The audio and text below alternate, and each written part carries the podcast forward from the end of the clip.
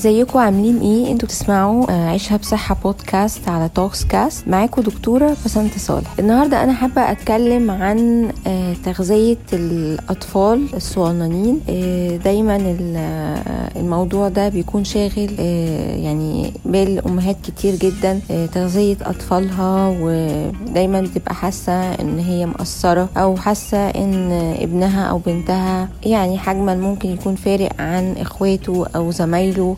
أو يكون مثلا آه، بيكون مدوخة في الأكل فما بتبقاش عارفة تعمل إيه. طيب مبدئيا عايزة أقول حاجة إن الأطفال بيبقى فيه variations ما بينها وما بين بعض. يعني سواء في في الحجم في الوزن في الشكل وده نتيجة لحاجات كتيرة قوي اولا في عوامل وراثية genetics أنا ما بقدرش أتحكم فيها. تاني حاجة طبيعة أكل الطفل اخباره إيه هل هو مثلا طفل اكيل بيحب الأكل ولا يدوب بياخد احتياجاته اليومية؟ ال activity بتاعته أخبارها إيه؟ هل هو آه، طفل active آه، بيلعب رياضة ولا آه، قاعد طول النهار على اللابتوب أو ال iPads وال- وال- والحاجات ال- اللي هي ال- ال- ال electronics ومش بيتحرك كتير زي مثلا أخوه أو زي صاحبه. فطبعا كل ال- factors دي بتأثر على وزن ال- الطفل وعلى مكونات جسمه. طيب أنا أعرف منين الطفل ده هل فعلا هو آه، في تغذية سليمة ولا هو محتاج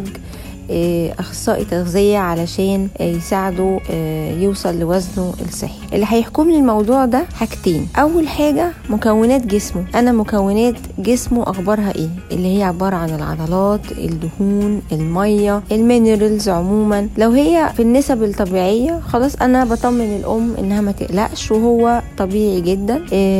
لو العضلات بتاعته normal ما فيهاش wasting لو ال- fats بتاعتها normal ما هياش over عن الطبيعي فخلاص هو المفروض بوجهها إن هو بياكل الاحتياجات بتاعته من المجاميع الغذائية المختلفة سواء مثلا مجموعة ال- proteins مجموعة الكربوهيدرات مجموعة الفواكه والخضار. كل الكلام ده بيبقى موجود في جداول حسب مرحلته العمرية من أول سن 3 سنين لحد 12 سنة. الحاجة التانية وهي صحته العامة. صحته العامة أخبارها إيه؟ تحاليل جسمه أخبارها إيه؟ هل في أنيميا؟ هل في مثلا نقص في فيتامين معين زي فيتامين D مثلا أو فيتامين A كل ده بنعرفه من خلال التحاليل بتاعته ومن خلال برضو ال signs اللي بتظهر عليه وال symptoms اللي بتظهر عليه والطبيب بيقدر إن هو يشخص.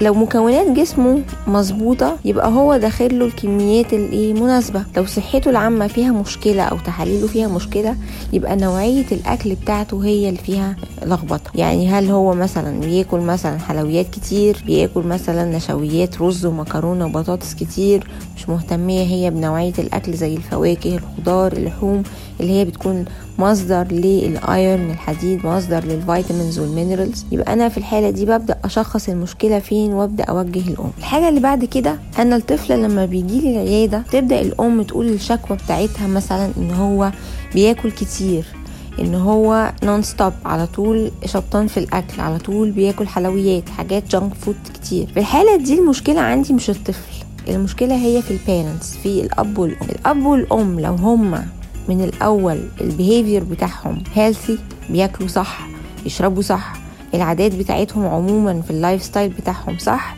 الطفل هيطلع يقلدهم. لكن أنا ما ينفعش الأب والأم يكونوا بيشربوا مثلا آه، مياه غازية كتير بيشربوا آه، بياكلوا junk food كتير وأجي أقول للطفل كده no ما ينفعش إن أنت تاكل وتشرب الحاجات دي. فدايما أنا بعمل اختبار سلوكي. لازم في اختبارات سلوكية لل parents الأول بيعملوها. وبعد كده على أساسها ببدأ أشخص المشكلة فين وأوجههم إن هم يصلحوا من نفسهم. وده هينعكس على الطفل إن هو هيبدأ يقلده. الكلام ده مهم جدا ليه؟ لأن الطفل في أول سبع سنين من عمره بيبدأ يخزن ال- ال- fat cells أو الخلايا الدهنية. وعددها بيبدأ إن هو يزيد.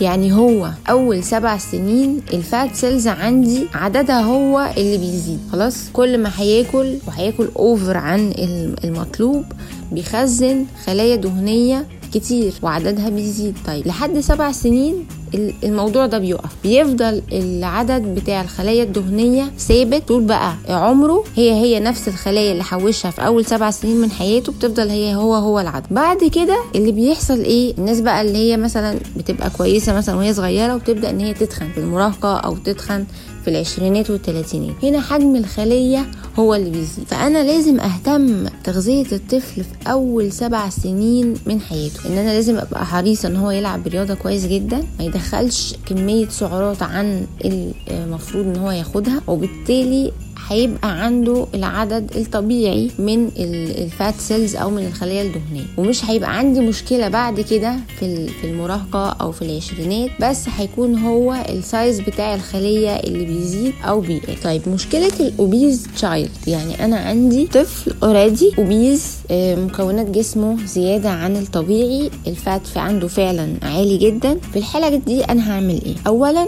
ما ينفعش طفل أعمل له diet ما ينفعش طفل أعمل له restriction لل calories. خلاص؟ طيب في الحالة دي برضو هعمل إيه؟ اولا في جدول المفروض هيمشي عليه وهنتفق اتفاق أنا والام وأنا والطفل إن هياكل الحاجات اللي هو بيحبها بس هياكلها بعدد محدد في أيام محدده لازم أعرف إن الطفل كل ما بيكبر هو في مرحلة نمو. أنا لما هقلل ال calories في مرحلة النمو ده هيأثر على نمو العضلات هيأثر على نموه بشكل عام. كل ما هيطول سنتي هو شكلا هيخس كيلو. فالطفل طول ما هو في مرحلة الجروس أو في مرحلة النمو آه أنا هطمن إن أنا طول ما مظبطة أكله هو وزنا هيقل. مهم جدا برضو ال parents بيعملوا غلطة شائعة إن دايما ال reward أو ال punishment بيكون له علاقة بالأكل. إن أنت لو ذاكرت كويس أنا هديك تشوكلت أو ما فيش مثلا أنت ما عملتش أو عملت حاجة غلط خلاص ما فيش مثلا تشوكلت أو ما فيش الحاجة اللي أنت بتحبها. ده بيربط على طول في ذهن الطفل إن ال emotions سواء كانت السعادة أو الحزن مربوط بالأكل. ودي بقى بتبقى مشكلة بعد كده تواجههم بقى لما بيكبروا إن أي stress مثلا أو أي موقف حزين أو أي موقف فرح على طول بيلجأ ليه الأكل. فبرضو أنا لازم أخلي بالي كويس جدا من الموضوع ده. آخر حاجة أنا حابة أختم بيها كلامي إن الأطفال كلها مش شبه بعضها. even ال twins هتلاقي واحد غير التاني الفكرة إن كل طفل مفروض إن هو يكون له عدد وجبات معينة أو عدد حصص معينة من فواكه خضار بروتين ألبان نشويات. plus لازم إن هو يلعب رياضة. فترة الطفولة دي لازم لعب الرياضة ده هيكون أساسي. ولو كان حاجة بسيطة مثلا مش لازم تبقى بشكل محترف.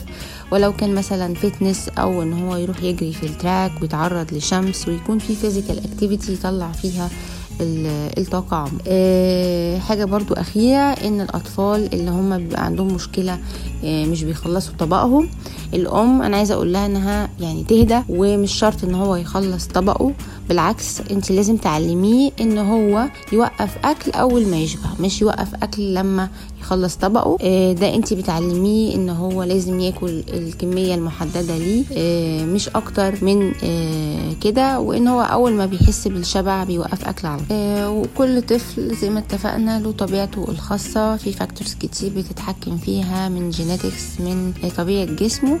فخلاص لو هو طبيعة جسمه شايفاه كلها أخصائي التغذية عمل له مكونات الجسم طلعت كلها في النورمال فما فيش أي قلق خالص إن هو مختلف عن بقيه زمايله أو عن اخواته